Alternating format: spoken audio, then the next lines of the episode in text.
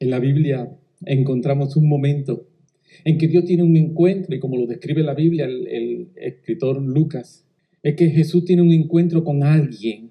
No se menciona si esa persona era hombre o mujer, no se nos dice si era un joven o era un adulto, no se nos dice si era un escriba, fariseo, saduceo, o si simplemente era un judío normal.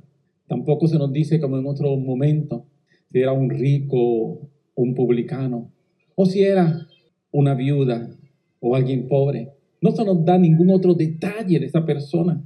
Simplemente se dice que era alguien. Así que este alguien, si es alguien, él representa a cualquiera, porque es alguien, pero también representa a todos, porque es alguien. Este alguien me da la impresión que me representa a mí, pero también a ti que me escuchando, ya sea presencial o virtualmente, también te representa a ti. Simplemente la Biblia nos habla de alguien. Y este alguien viene y se acerca a Jesús haciendo una pregunta. Y se acerca a Jesús haciendo una pregunta. Esa pregunta que él hace a Jesús es una pregunta genérica. Es una pregunta que la hace alguien. Y la pregunta que le hace esta persona a Jesús es, nos dice Lucas capítulo 13, versículos 22 y 23. Pasaba Jesús por las ciudades y aldeas enseñando y encaminándose a Jerusalén. Eso era lo que Jesús hacía. Y alguien le dijo, Señor, ¿son pocos los que se salvan? La pregunta que este alguien está haciendo a Jesús es una pregunta genérica es una pregunta impersonal. En otras palabras, es una pregunta que no tiene nada que ver con Él. Tiene que ver con situaciones, pero esas situaciones no tienen que ver con Él. Son muchos los que se salvan. Y Jesús hizo lo que Jesús acostumbra hacer. Jesús no contesta lo que nosotros queremos escuchar, sino Jesús contesta lo que nosotros necesitamos escuchar. Amén. A través de la Biblia tú vas a encontrar distintos encuentros de Jesús. Jesús se encuentra con Saqueo. Jesús se encuentra con Nicodemo. Jesús se encuentra con la mujer samaritana. Y en todas estas conversaciones, en preguntas que le hacen, normalmente Jesús no contesta lo que la gente le pregunta, lo que la gente quiere escuchar, sino que Jesús contesta lo que la gente necesita escuchar. Así que esta persona le hace una pregunta genérica a Jesús, una pregunta impersonal. ¿Son pocos los que se salvan? Como si eso no tuviese nada que ver con él. Pero Jesús hizo lo inesperado para él. Jesús convirtió la respuesta, en vez de ser una respuesta impersonal, diciéndole, son muchos o son pocos, Jesús convirtió la respuesta en algo personal, algo que tiene que ver con la persona que está preguntándole. Jesús convirtió a aquel alguien, que puede ser cualquiera, Jesús lo convirtió en una persona específica, donde Jesús lo confronta con una realidad que él necesita escuchar. Jesús le dice en Lucas 13:24, el próximo versículo, y le dijo Jesús, esforzado por entrar por la puerta angosta, porque os digo que muchos procuran entrar y no podrán. En, el original la implicación es que Jesús le está diciendo a él en forma personal, esfuérzate tú por entrar por la puerta angosta. Él está preguntando, ¿son muchos los que se salvan? Y Jesús le está contestando, ese no es tu problema. Tú tienes un problema y es si tú te salvas o tú no te salvas. Esa debe ser tu preocupación. Tu preocupación no es si son muchos, si son pocos, sino tu preocupación debería ser, ¿y tú? ¿Te salvas? ¿Y tú? Si hoy es el momento, si hoy es el día, ¿cómo está tu vida? Jesús convirtió una pregunta general en una respuesta específica. Jesús continúa elaborando su respuesta en aquel momento y llegamos entonces a lo que para mí es la, parte culminante del discurso de Jesús en el versículo 28, cuando Jesús dice una expresión bien fuerte, muy fuerte, una expresión muy confrontativa, una impresión que los predicadores modernos no queremos usar por miedo a que la gente piense, uh, ahí viene ese a meter miedo. Pero Jesús no tenía problema con que la gente pensara que él estaba metiendo miedo, porque él no estaba metiendo miedo, él estaba hablando una verdad que necesitamos todos nosotros escuchar. El mundo quiere decirnos que todo está bien, que no hay problema. Pero yo quiero decirte, todo está bien y no hay problema si estamos con Jesús. Si no estamos con Jesús, todo está mal y tienes problemas. Esa es la realidad, esa es la Biblia. Y Jesús empieza a dar esta contestación personal a aquel alguien que hace la pregunta impersonal de son muchos los que se salvan. Y Jesús le está diciendo, olvídate si son muchos, olvídate si son pocos. La pregunta que tú te tienes que hacer es, ¿y yo me salvo? y Jesús llega y dice, allí será el llanto y el crujir de dientes. Espérate, espérate, espérate, Jesús, cámbiame el discurso. ¿Por qué tú no me dices lo mucho que tú me amas, lo bien que me van a ir las cosas? ¿Por qué mejor no me habla de, de, de, lo bueno, de los ángeles, de, mariposa en el estómago? ¿Por qué no me dice otra cosa más bonita? Pero es que cuando se trata de salvación, Jesús quiere que nosotros tengamos toda la información. Amén. Cuando, cuando se trata de salvación, Jesús quiere que tú y yo tomemos una decisión informada. ¿Qué pasa si decido sí, ¿y qué pasa si decido no? O déjame decirlo de, una, de la siguiente manera.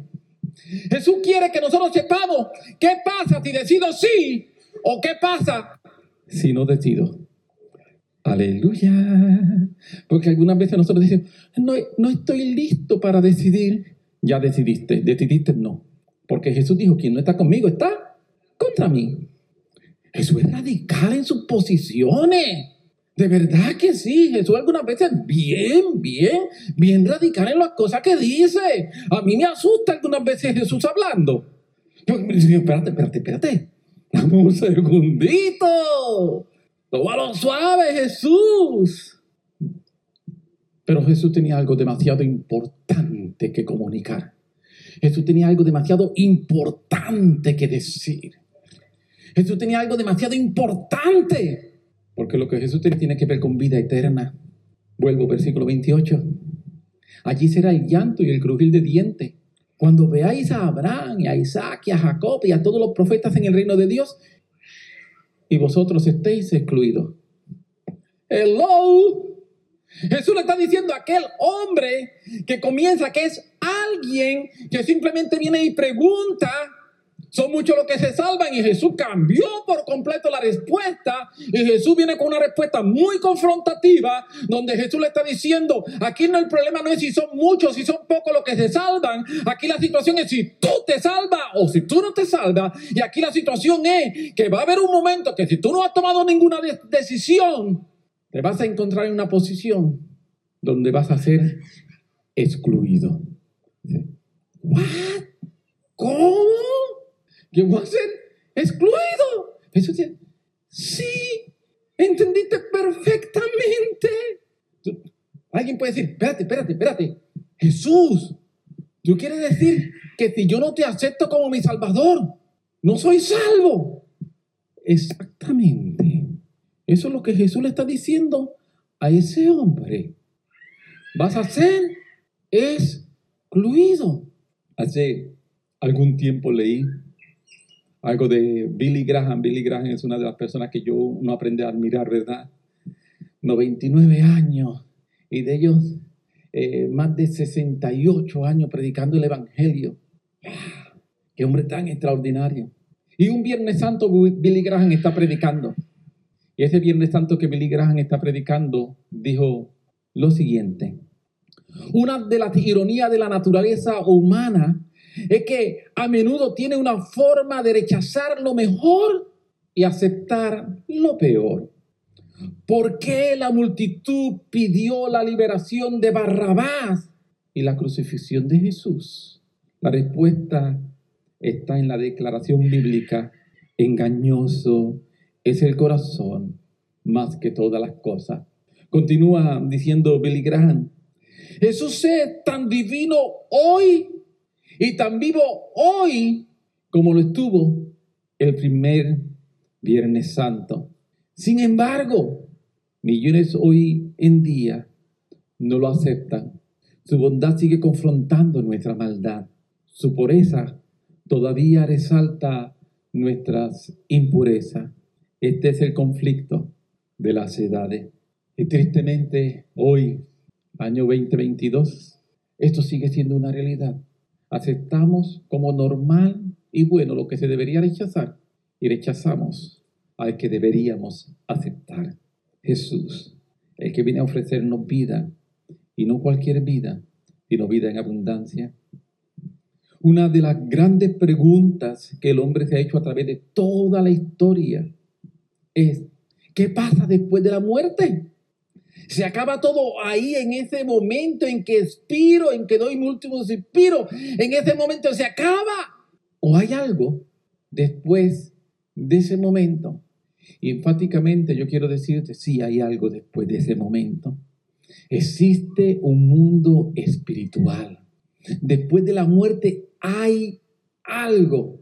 Existe un mundo que nosotros no podemos ver con nuestros ojos naturales, pero que es 100% real. El mundo físico que nosotros vemos, que nosotros podemos ver, oler, palpar, oír, gustar, es un mundo pasajero, pero el mundo espiritual es un mundo permanente. Y esto es una realidad que todos nosotros, tú, yo, todos nosotros los que estamos aquí, los que nos están viendo por internet, todos nosotros vamos a tener que confrontar en algún momento de nuestra vida la realidad de que el mundo espiritual es cierto, que es verdadero, Pablo, escribiendo a los Corintios, en 1 Corintios capítulo 4, versículo 18 hasta el 5.1, dice, no mirando no solo las cosas que se ven, sino las que no se ven. Eso es como una contradicción, ¿verdad? Porque estoy mirando lo que no se ve. Pero Pablo eso es lo que está haciendo, está haciendo esa contradicción a propósito. Pues las cosas que se ven son temporales, pero las que no se ven son eternas. Y sigue diciendo entonces, porque sabemos que si nuestra morada terrestre, este tabernáculo, se deshiciere, tenemos de Dios un edificio, una casa no hecha de manos, eterna en los cielos. Pablo está hablando aquí de una realidad que se enseña a través de toda la Biblia y la realidad es la siguiente, permíteme mencionártela simplemente. Existen dos reinos en el mundo espiritual que están peleando por lo que pasa en el mundo material. En el mundo espiritual existe el reino de las tinieblas. Y el reino de las tinieblas viene a ofrecerle al mundo material cosas atractivas, cosas que buscan satisfacer todo lo que es el área sensorial. Todo lo que es sensorial viene a, tratar, viene a tratar de estimular todos los sentidos, sobreestimularlos viene a tratar de traernos aquellas cosas que nos hacen sentir bien, que son agradables de manera inmediata. ¿Sabe? Eh, una de las cosas que nosotros hemos enseñado aquí durante los últimos 3, 4 años es la realidad de que nosotros estamos en lo que se conoce como la época de la posverdad. ¿Qué significa que estamos en la época de la posverdad?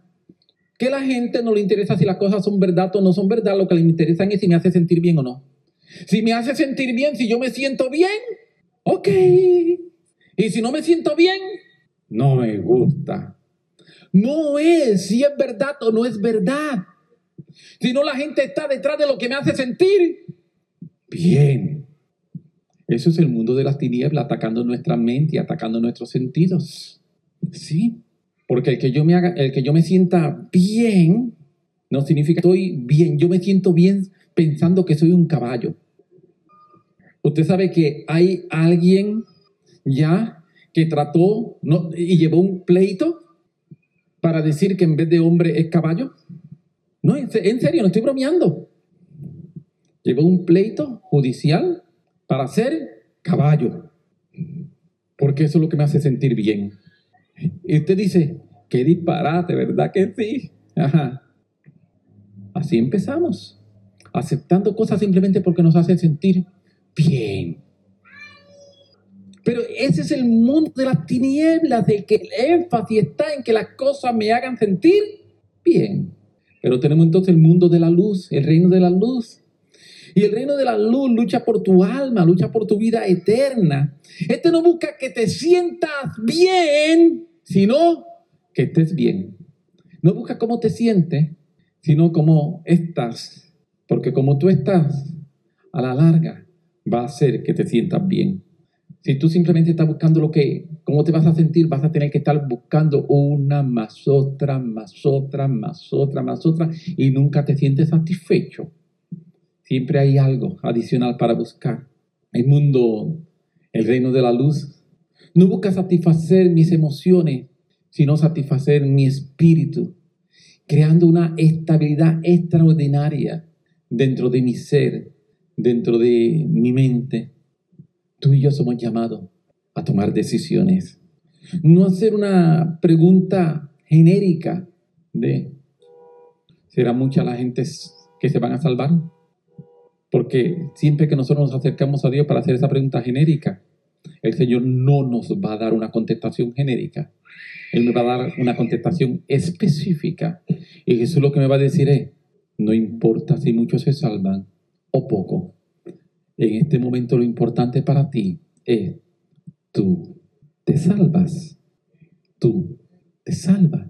Tú estás listo. Jesús, Jesús no tiene simplemente un mensaje para alguien. Jesús tiene un mensaje para ti para mí, un mensaje individual para cada uno de nosotros. Jesús tiene un mensaje que es un mensaje transformador. No es un mensaje para informarme de salvación. No es un mensaje para informarme del cielo. O un mensaje para darme información sobre la vida eterna. No. Es un mensaje para invitarme a tener salvación invitarme a vivir en el cielo e invitarme para que yo reciba vida eterna. Jesús no quiere simple sencillamente informarnos. Jesús quiere transformarnos. Jesús quiere salvarnos. Jesús quiere cambiarnos. Pero esto es un mensaje individual. Y es un mensaje que tiene que ser aceptado por cada uno de nosotros. Es un mensaje en el cual Él nos habla. La Biblia nos enseña que Jesús está a la puerta y que Jesús está tocando a la puerta de nuestro corazón.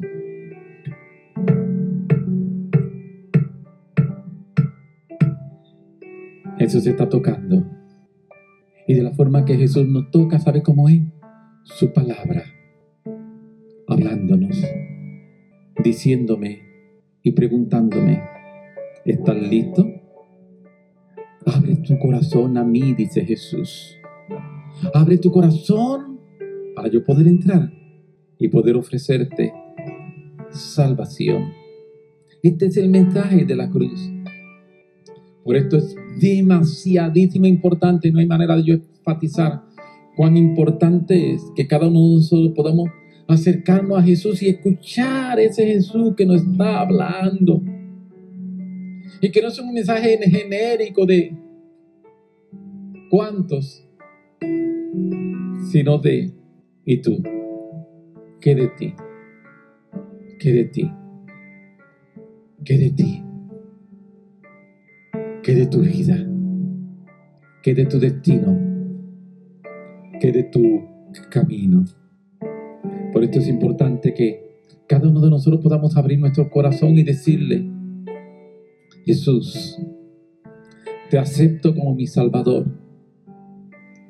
Perdona mis pecados. Hazme una nueva persona. Y quiero decirte que si yo me acerco a Él orando y diciéndole eso, cuando entonces viene la pregunta de, ¿y tú? Yo puedo decir, sí, ya yo sí, ya yo te sean mucho o sean poco, yo soy parte de lo que se salvan. Sean muchos o sean pocos, no es el problema. El problema es, yo estoy contado entre ellos. Yo pertenezco a ese grupo. Yo pertenezco a esos que se salvan. Esa es la pregunta que Dios nos hace a cada uno de nosotros en esta noche, a todos los que nos están viendo por internet. Esa es la pregunta que Dios nos está haciendo en este momento. No es si son muchos, si son pocos. Es si eres tú o no? A ti que estás aquí, la pregunta no es si son muchos, si son pocos. Es si eres tú, tú, tú, tú que me estás escuchando. Si tú estás dentro de ellos.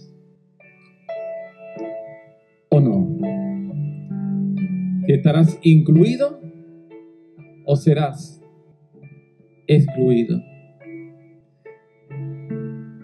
Yo quiero decirte, Jesús te ama. Jesús te ama. Así que el mensaje de hoy no es simplemente para alguien. El mensaje de hoy es para ti. Es para ti. Para cada uno de nosotros que estamos aquí. Para nosotros este mensaje. Si tú no has tomado una decisión por Jesús, yo quiero animarte a que hoy tome la decisión por Jesús. Que hoy le contestes a Jesús. Él te está tocando. Y te dice, yo no le escucho. Bueno, me estás escuchando a mí. Así que Él te está tocando. Aleluya. Sí, porque Él nos usa a nosotros para hablar. Así que si tú no has tomado una decisión por Jesús, yo quiero decirte, Jesús te está llamando, Jesús te está hablando, Jesús te está confrontando. De eso se trata. Y si tú no has tomado una decisión por Jesús, yo quiero decirte, hoy tú necesitas tomar una decisión por Jesús. No es que tú deberías. No es que sería bueno. No es que es una buena alternativa. Es que aunque tú no lo sepas, tú tienes una necesidad. Tú necesitas a Jesús. Tú necesitas a Jesús. Y si tú no has tomado esa decisión, tómala hoy. Lo que me están viendo por internet, si tú no has tomado esa decisión, tú necesitas a Jesús. Tú necesitas tomar esa decisión por Jesús hoy, no mañana, ahora. Así que, si tú estás aquí, tú me estás viendo por internet y tú no has tomado una decisión por Jesús, o podría ser que aquí haya en algún momento tomó la decisión por Jesús, pero en el camino te extraviaste. Yo quiero decirte, es un buen día para regresar al camino. Es un buen día para regresar al camino del cual nunca debiste haberte extraviado. Pero si te extraviaste, es un buen día para regresar. Amén. Yo voy a orar. Y yo te pido que si tú estás dentro de estas personas que no has tomado la decisión o que lo tomaste en el pasado pero te extraviaste, tú eres conmigo. Para decirle a Jesús que nos salve, que nos perdone, que nos transforme. Yo lo primero que voy a hacer es eso. Así que ora conmigo. Señor, aquí estamos. Hemos hablado tu palabra. Y yo quiero orar por cada persona que está aquí o que nos está viendo por internet que aún no ha tomado una decisión por ti como Salvador. Yo sé lo importante que es esto. Por eso yo quiero orar por cada uno. Y quiero pedir salvación. Y si tú estás haciendo esta oración conmigo, dile a Jesús. Vamos, dile, Señor, te acepto como Salvador. Quiero pedirte perdón por mis pecados. Quiero pedirte que tú me ayudes. Quiero pedirte que tú te metas dentro de mi corazón, que tú me cambies y que tú me transformes. Señor, yo te ruego hoy salvación para mí. En el nombre de Jesús. Amén. Amén. Amén. Y si tú estás aquí o por internet hiciste esta oración, nosotros queremos orar por ti. Si estás por internet, escríbenos Ahí en el chat puedes escribir. Yo hice la oración, decir tu nombre, un número de teléfono para podernos comunicar contigo y poderte ayudar en este proceso. Y si tú estás aquí simplemente donde estás, yo quiero orar por ti, tú levanta tu mano un momentito, así nosotros lo sabemos y podemos orar por ti. Lo que queremos es ayudarte en este proceso. Todos nosotros, la, mayoría de nosotros los que estamos aquí, Nair se convirtió a, la, a ¿cuánto eran? ¿Cinco, seis? Seis años. Minixa a los diez años. Yo cuando tenía 15 años.